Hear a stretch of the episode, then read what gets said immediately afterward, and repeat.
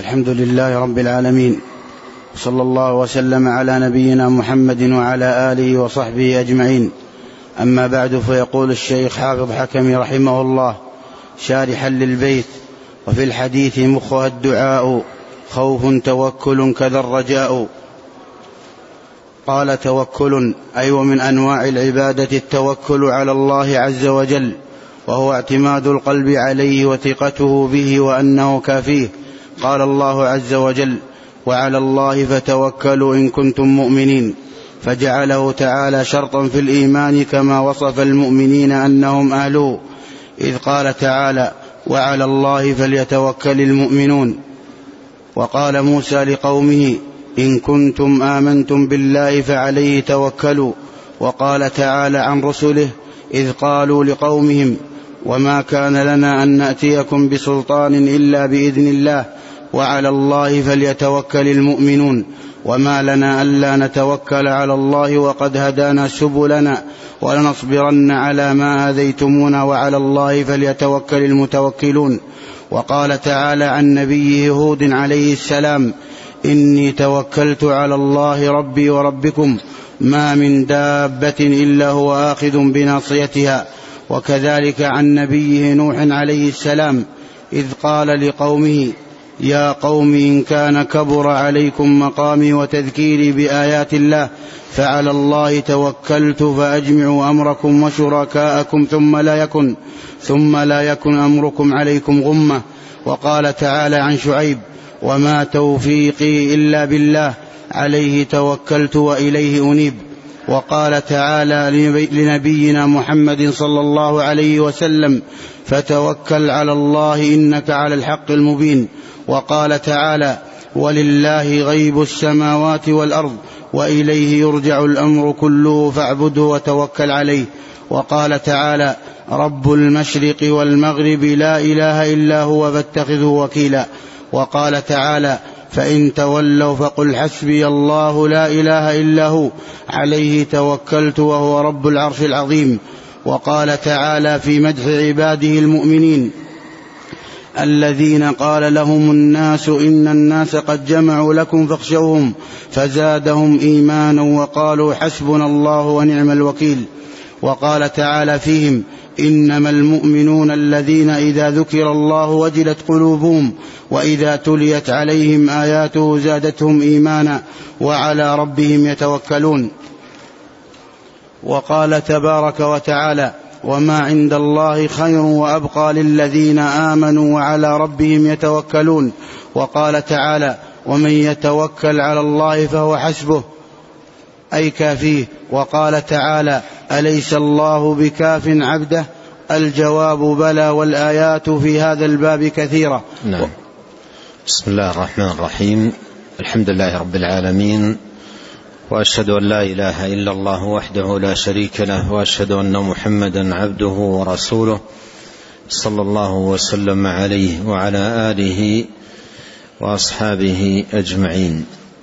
اللهم يا ربنا فقهنا في الدين اللهم علمنا ما ينفعنا وانفعنا بما علمتنا وزدنا علما وأصلح لنا شأننا كله ولا تكلنا إلى أنفسنا طرفة عين.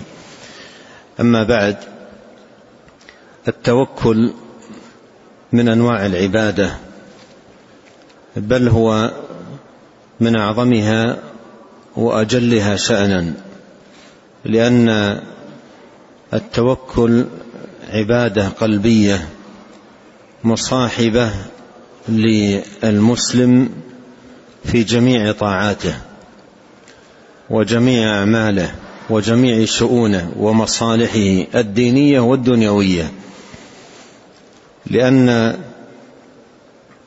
العبد فقره إلى ربه سبحانه وتعالى فقر ذاتي من كل وجه لا غنى له عن ربه سبحانه وتعالى طرفة عين. لا غنى له عن ربه أن يوفقه أن يعينه أن يسدده أن يحفظه أن ييسر له مصالحه. لا غنى له عن ربه. ولهذا فإن التوكل عبادة مصاحبة المسلم في جميع مصالحه الدينية والدنيوية. والمسلم متوكل على الله في كل أموره.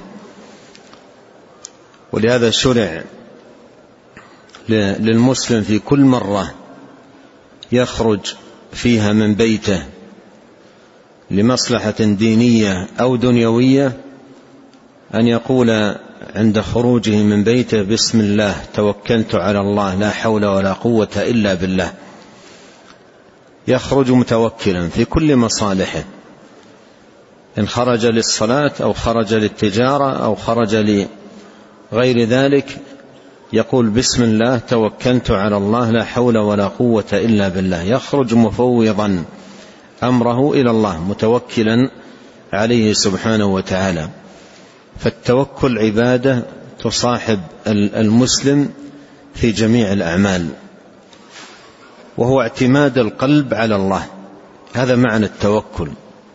توكل اعتماد القلب على الله وأن يفوض الأمر إليه سبحانه وتعالى. يبرأ العبد من حول نفسه وقوته ويفوض أمره إلى ربه جل وعلا. ولهذا كلمة لا حول ولا قوة إلا بالله هذه كلمة توكل واستعانه بالله سبحانه وتعالى وتفويض تفويض الامر إليه عز وجل. كذلك كلمة حسبنا الله ونعم الوكيل أي الله كافينا. كلمة توكل على الله سبحانه وتعالى. قالوا حسبنا الله ونعم الوكيل أي الله كافينا. نفوض أمورنا إليه سبحانه وتعالى. ومن توكل على الله كفاه وإن كاده من في السماوات ومن في الأرض. لأن الله سبحانه وتعالى هو الذي بيده مقاليد الأمور وتصريف العباد ولا يعجزه سبحانه وتعالى شيء في الأرض ولا في السماء. وكلما قوي صدق العبد مع الله في توكله عليه سبحانه وتعالى كلما عظمت كلما عظم حظه من الكفاية والنصر والمعونة والتأييد. أليس الله بكاف عبده؟ بلى. الله كاف عبده إذا لجأ إليه وتوكل عليه. كما قال الله سبحانه وتعالى ومن يتوكل على الله فهو حسبه. نعم. قال رحمه الله قال ابن عباس رضي الله عنهما في هذه الآية حسبنا الله ونعم الوكيل. قالها إبراهيم عليه السلام حين ألقي في النار وقالها محمد صلى الله عليه وسلم وأصحابه حين قال لهم الناس إن الناس قد جمعوا لكم فاخشوهم فزادهم إيمانا وقالوا حسبنا الله ونعم الوكيل. هذه حسبنا الله ونعم الوكيل كلمة توكل وتفويض. قالها إبراهيم حين ألقي في النار عليه السلام وقالها محمد عليه الصلاة والسلام في قصة حمراء الأسد حينما قيل له أن المشركين جمعوا لكم جمعا عظيما فلم يزدهم ذلك إلا ايمانا بالله وثقة به وتوكلا عليه فقالوا حسبنا الله ونعم الوكيل أي الله كافينا نلجأ إليه نفوض أمرنا إليه نطلب عزنا ونصرنا منه. إن ينصركم الله نعم فلا غالب لكم وإن يخذلكم فمن ذا الذي ينصركم من بعده. وعلى الله فليتوكل المؤمنون. فالتوكل آه، على الله عز وجل هو نجاة العبد. هو نجاة العبد وهو نصر العبد وهو عزه وفلاحه في الدنيا والآخرة. فلما قالوا لهم إن الناس قد جمعوا لكم قالوا حسبنا الله ونعم الوكيل.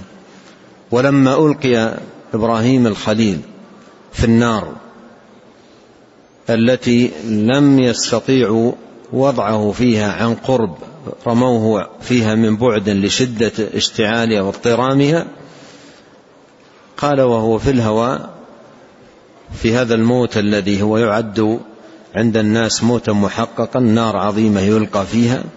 قال حسبنا الله ونعم الوكيل. فقال الله للنار كوني بردا وسلاما على إبراهيم. وخرج لم يصبه شيء.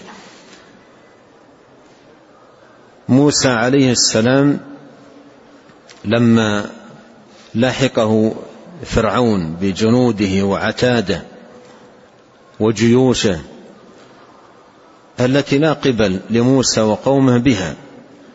فلما وصلوا إلى البحر ودنا فرعون واقترب منهم وتراءى الجمعان قال الله سبحانه فلما تراءى الجمعان قال أصحاب موسى إنا لمدركون. قال كلا إن معي ربي سيهدين. هذا توكل. هذا توكل على الله. البحر أمامه. ما ما ثمة مجال للعبور. والعدو فرعون وقومه وجيوشه وصل. تراءى الجمعان. قوم موسى قالوا إنا لمدركون. يعني وصلنا العدو. البحر أمامنا والعدو وصل. أين المفر؟ قال كلا بكل إيمان وتوكل وثقة بالله سبحانه وتعالى. فأمره الله سبحانه وتعالى أن يضرب بعصاه البحر فانفلق فكان كل فرق كالطود العظيم. وفي الحال أصبح أصبحت أرض البحر أرضا يبسا. لا وحل فيها ولا طين في الحال.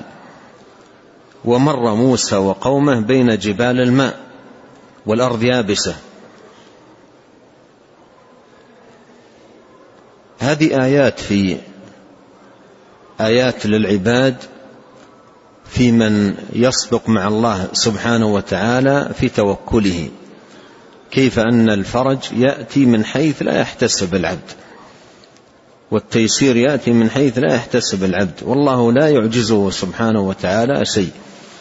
أهم ما يكون في هذا الباب هو قوة الإيمان وقوة الثقة بالله سبحانه وتعالى وقوة التوكل عليه جل في علاه. نعم. وحسبنا الله ونعم الوكيل. تقال في دفع الضر والبلاء والشر وتقال في الوقت نفسه في جلب الخير والنعماء تقال في هذا وفي هذا. نعم. قال رحمه الله وفي الصحيح عنه رضي الله عنه قال قال رسول الله صلى الله عليه وسلم يدخل الجنة من أمتي سبعون ألفا بلا حساب هم الذين لا يسترقون ولا يتطيرون وعلى ربهم يتوكلون. نعم يدخلون الجنة بدون حساب أي لتمام توكلهم لتمام توكلهم على الله سبحانه وتعالى وتمام إيمان إيمانهم. فهم يدخلون الجنة يوم القيامة بلا حساب أي ولا عذاب دخولا أوليا نعم. وفي السنن الطيرة شرك الطيرة شرك. قال ابن مسعود وما منا إلا ولكنه يذهبه بالتوكل. الطيرة التشاؤم التشاؤم سواء بالطير أو بغيرها من الأصوات والذوات والأشخاص والحركات والأسماء وغير ذلك. الطيرة شرك لأن الطير أو غيرها مما يتشاءم به الإنسان لا خير فيه ولا شر. فحتى يتشاءم به المرء أو يمتنع عن مصالحه أو يقدم لأجلها. فالطيرة شرك.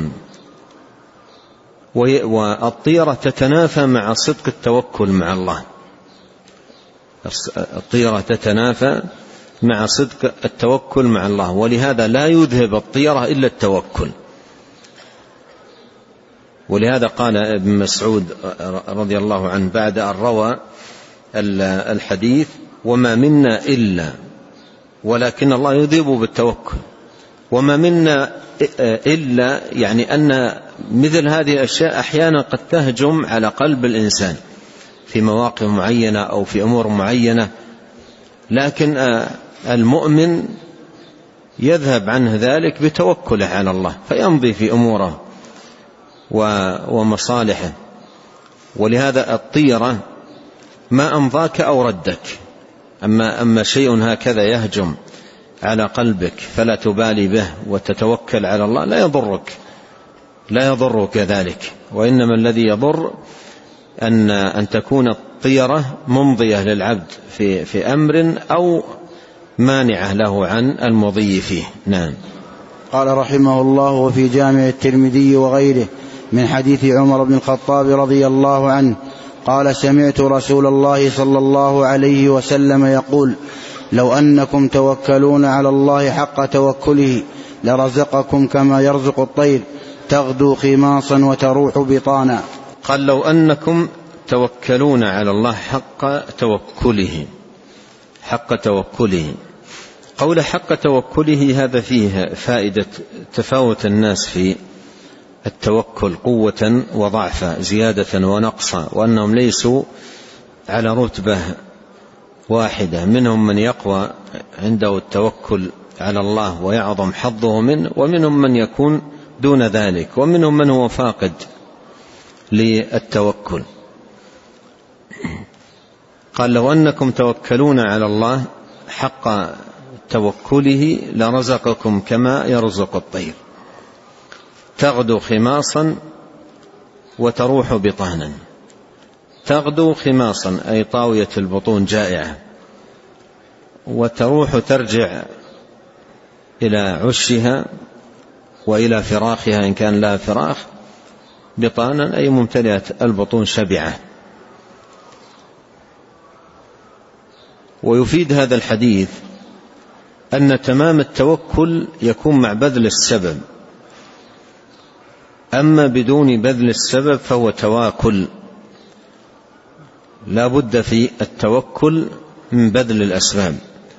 لأن الله سبحانه وتعالى أمرنا بالتوكل وأمرنا في الوقت نفسه ببذل الأسباب.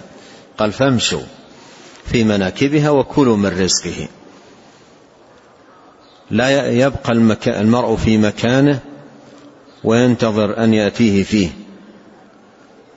رزقه أو عيشه بل لا بد من بذل السبب التوكل استعانة وبذل للأسباب.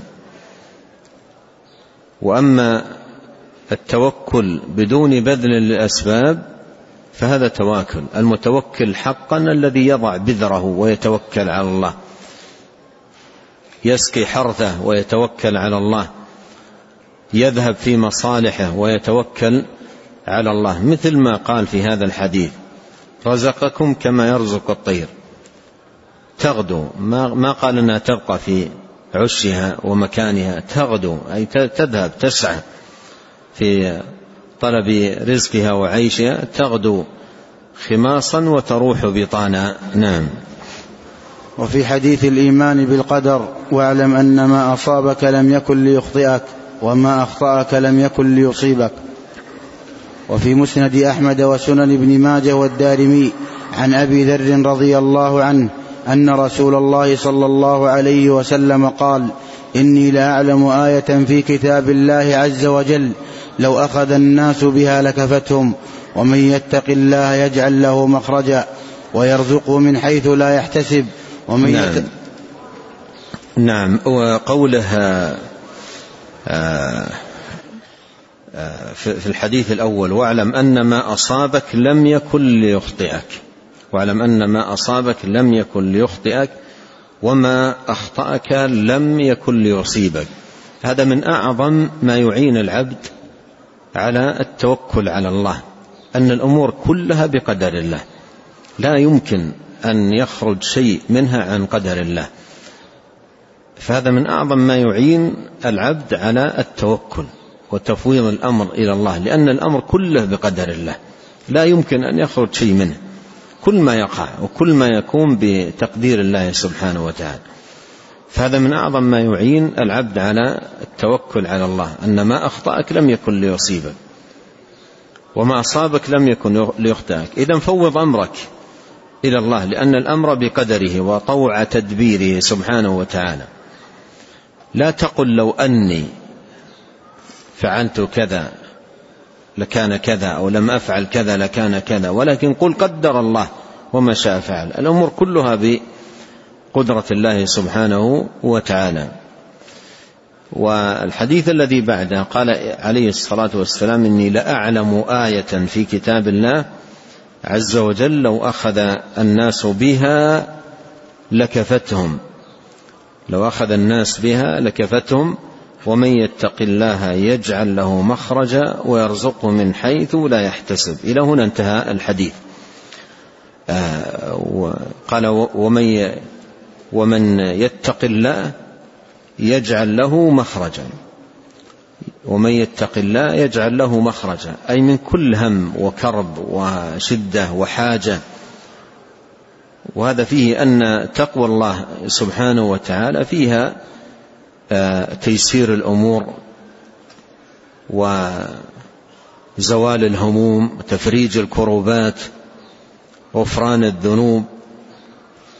ولهذا جاء بعد هذه الآية بآيات ومن يتق الله يجعل له من أمره يسرا بعده ومن يتق الله يكفر عنه سيئاته ويعظم له أجرا تقوى الله فيها غفران الذنوب وفيها تكفير الخطيئات وفيها تفريج الهموم وفيها تيسير الأمور إلى غير ذلك من الثمار العظيمة والآثار الجليلة. ومن ذلك يرزقه من حيث لا يحتسب. ويرزقه من حيث لا يحتسب. نعم. ومن يتق الله يجعل له مخرجا ويرزقه من حيث لا يحتسب. نعم الحديث انتهى عند آه، عند هذا ويرزقه من حيث لا يحتسب. وبعدها في شاهد على موضوع التوكل في آه، سياق الآيات ومن يتوكل على الله فهو حسبه.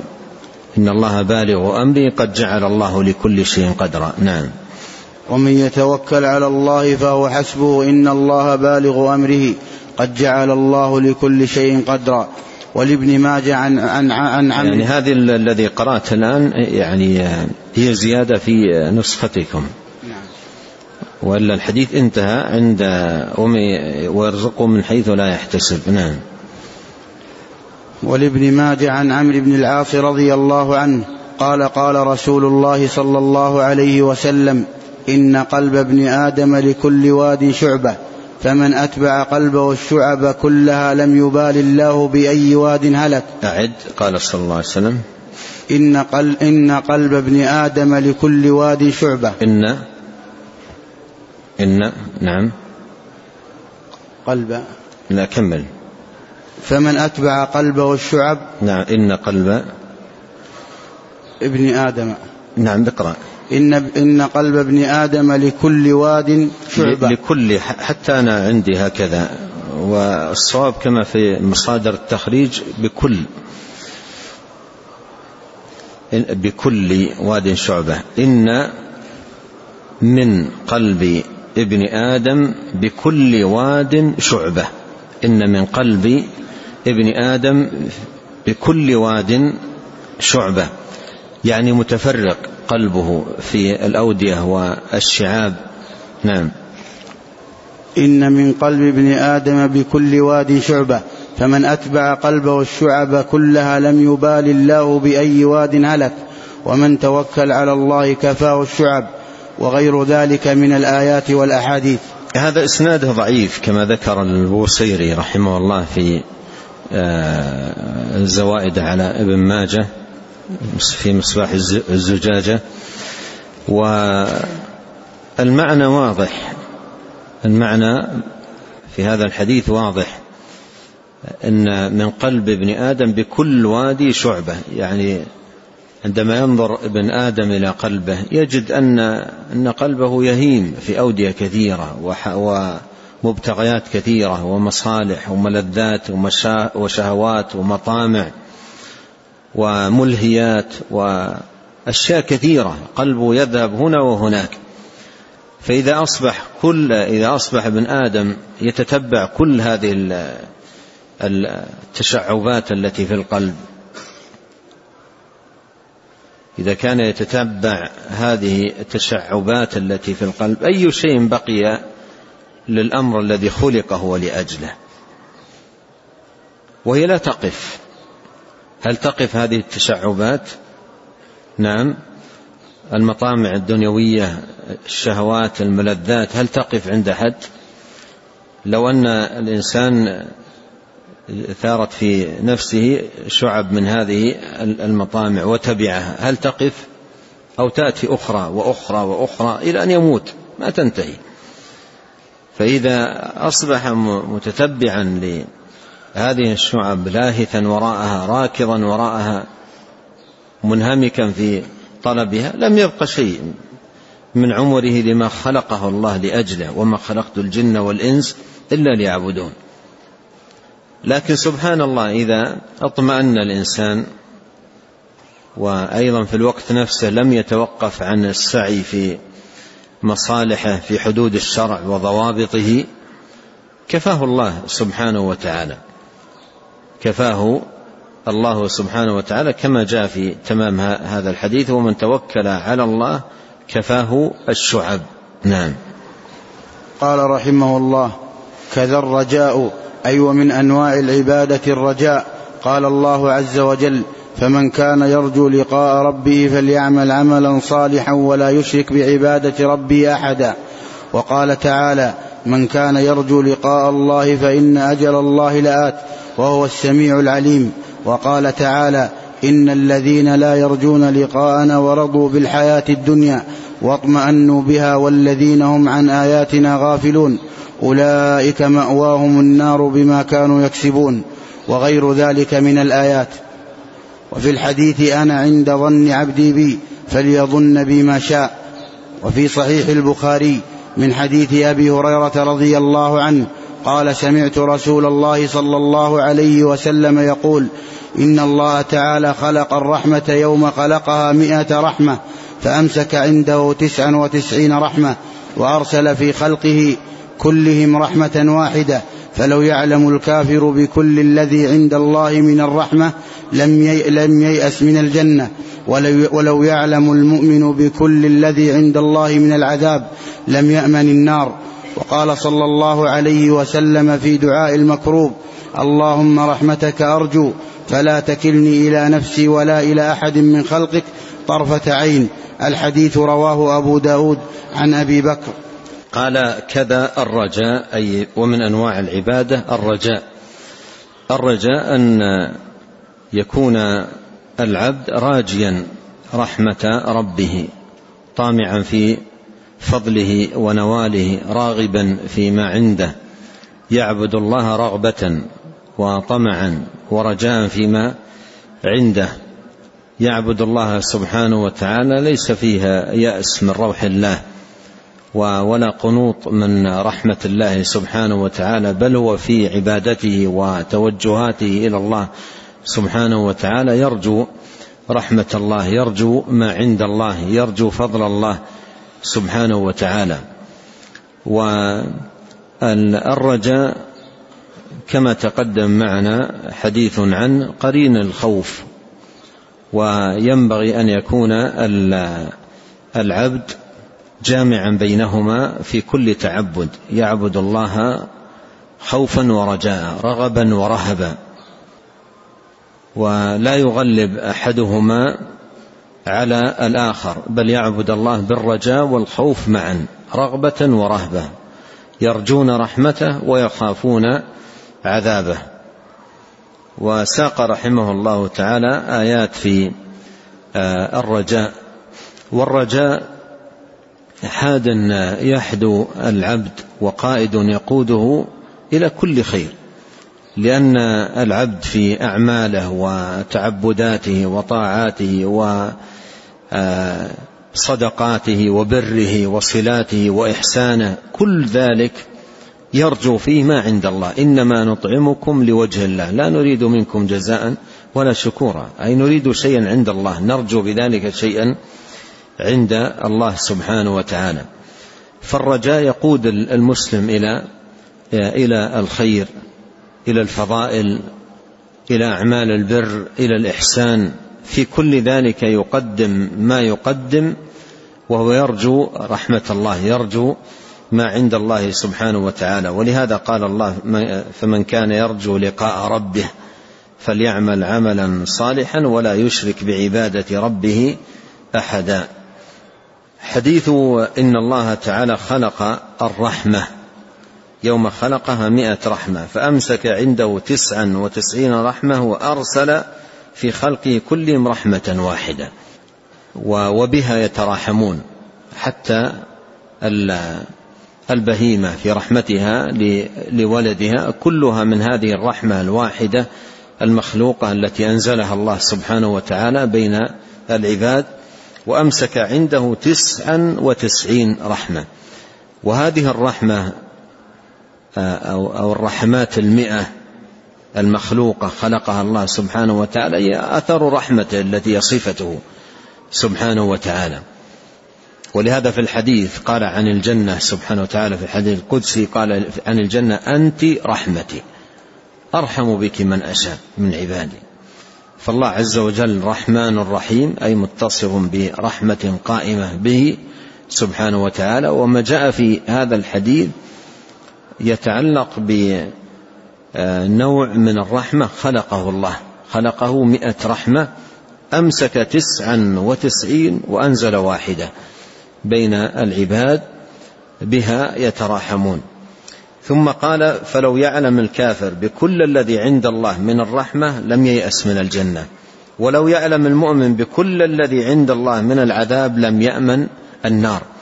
وهذا يفيدنا ما تقدم الخوف والرجاء. ذكر الجنة والنار. لا يكتفي المرء بذكر الجنة والنعيم. ف فيأمن. ولا يكتفي أيضا بذكر النار وحدها دون أن يقرأ عن الفضل والنعيم فيقنط. بل يقرأ هذا وهذا الجنة والنار. ولهذا تجد آيات القرآن الكريم تذكر الجنة ثم من بعدها النار أو النار ثم من بعدها الجنة رجاء وخوف خوف ورجاء. هذا الشأن هو الذي عليه كتاب الله سبحانه وتعالى وكذلك الأحاديث الكثيرة عن رسول الله صلى الله عليه وسلم كما في هذا الحديث الذي بين يدينا. رجاء ورحمة آه، رجاء وخوف رغبة ورهبة. نعم.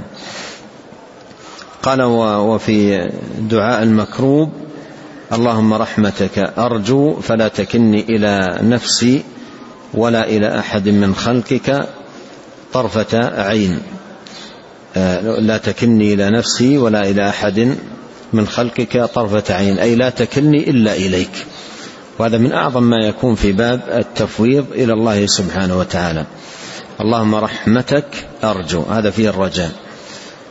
فلا تكلني هذا يرجع إلى الباب الأول التوكل. على الله سبحانه وتعالى. آه، نسأل الله عز وجل أن يوفقنا أجمعين لكل خير وأن ينفعنا بما علمنا وأن يزيدنا علما وتوفيقا وأن يصلح لنا شأننا كله. اللهم اقسم لنا من خشيتك ما يحول بيننا وبين معاصيك ومن طاعتك ما تبلغنا به جنتك ومن اليقين ما تهون به علينا مصائب الدنيا. اللهم متعنا بأسماعنا وأبصارنا وقوتنا ما أحييتنا واجعله الوارث منا واجعل ثأرنا على من ظلمنا وانصرنا على من عادانا ولا تجعل مصيبتنا في ديننا ولا تجعل الدنيا أكبر همنا ولا مبلغ علمنا ولا تسلط علينا من لا يرحمنا.